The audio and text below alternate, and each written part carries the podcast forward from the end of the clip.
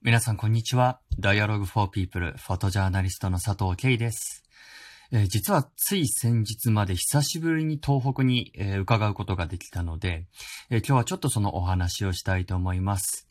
えやはりコロナ禍ということもあって、こう、なかなかね、こう、遠方まで取材に出ることは少なくなったんですけれども、まあ今回はピンポイントで先方の受け入れも大丈夫ということで、えー東北に伺ってきました。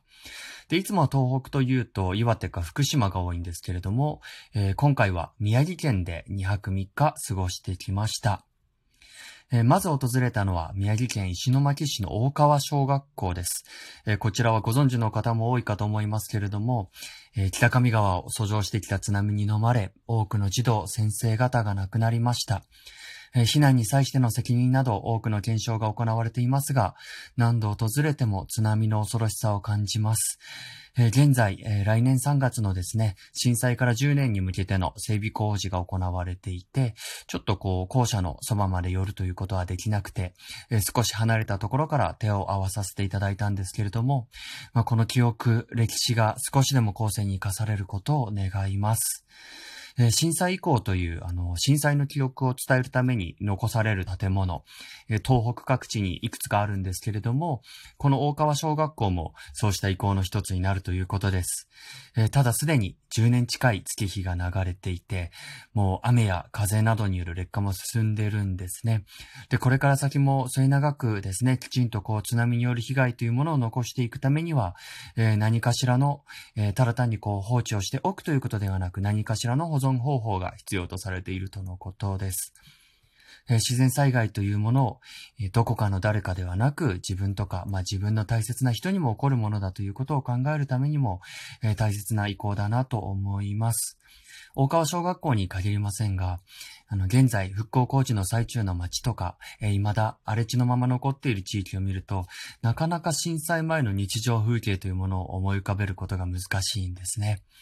えーでも実はその地を襲った悲劇だけではなく、その震災前の日常というものにも思いを馳せることによって、初めてその、いかにかけがえのないものがその震災によって失われてしまったのかということを、頭ではなく心で感じることができるのではないかと思います。その後に訪れたのは、小月の観光物産交流館、棚小屋です。えこちら前回訪れた時は仮設店舗だったんですけれども、え今はですね、立派な建物が完成していました。えー、小月という地域の特産品、あとは名物でスズリ石が取れるんですね。あの、書道とかでも使うスズリなんですけれども、そのスズリ石を使った食器などが販売されています。えここの食堂でお寿司をいただきまして、本当に久しぶりに三陸の魚介類を、え食べることができたなという感じでした。その後訪れたのが、森海安、カタカナで森海安と書く、え複合体験施設です。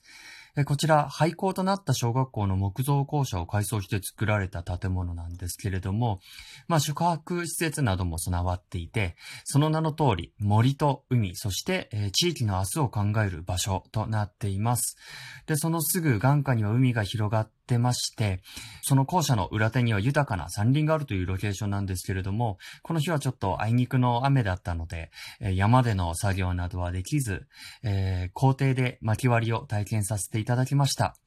えー薪割りやったことのある方はわかると思うんですけれども、こう、綺麗にパカーンと割れるとすごく気持ちがいいですよね。まあ、ただ雨が降っていたので、えー僕がトライした薪はですね、たっぷり水分を含んでいてなかなか綺麗に割れてはくれませんでしたが、久しぶりにこう自然の中で体を動かすことができて、心身ともにスッキリしました。ちなみにその翌朝はですね、山林を散策できるぐらいのいい天気になったんですけれども、ちょっとその前の夜にですね、美味しい宮城の日本酒を飲みすぎた僕は頭痛によりその散策をスキップしてしまいました。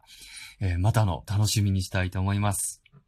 え東日本大震災、日本各地で頻発する自然災害、そして現在まだまだ続くこのコロナ禍と、え日常に潜む様々なリスクというものが広範囲に影響を及ぼし、え新たな社会、え新たな生活様式というものもいろいろと模索されていますね。で、この森海安の取り組みというものもそうした新たな可能性を考えるための一つの試みだと思うんですけれども、やはり自然、そして食とのつながりというものをきちんと考えるということは、人が生きていく上で欠かせない土台なのだと感じます。今年は海水温の上昇などもありまして、えー、鮭がなかなか戻ってこなかったり、サンマの漁場もだいぶ離れてしまったりですね、ホタテなどにも貝毒が広がってしまったりと、えー、深刻な影響が現れています。台風の進路なんかもですね、今まで経験したことのないようなものだったり、季節のバランスというものが急激に変化をしているのを感じます。で、そうした自然環境に目を向けてみると、改めて、え、人間、僕たち人間というものは自然の恵みを受けることでしか生きていけないのだなと気づきます。都会にいると当たり前のようにお金と、えー、食べ物を交換してますけれども、どれだけこう現金を積んだところで種一粒発芽させることって実はできないんですよね。まあ太陽があって、空気があって、水、そして様々な生命の残滓の積み重なった土、えー、そうした多くの恵みに支えられながら、今今日という日を生かされているのだなと、えー、東北の自然の中で過ごして改めて感じました。今回の滞在では他にも南三陸町をご案内いただいたり、より良い社会を作るための活動を続けてらっしゃる方とのご縁もたくさんいただいてきました。またそうした話も今後記事など、またこのラジオなどでも伝えていけたらと思います。D4P Radio 佐藤慶がお送りしました。ありがとうございます。D4P Radio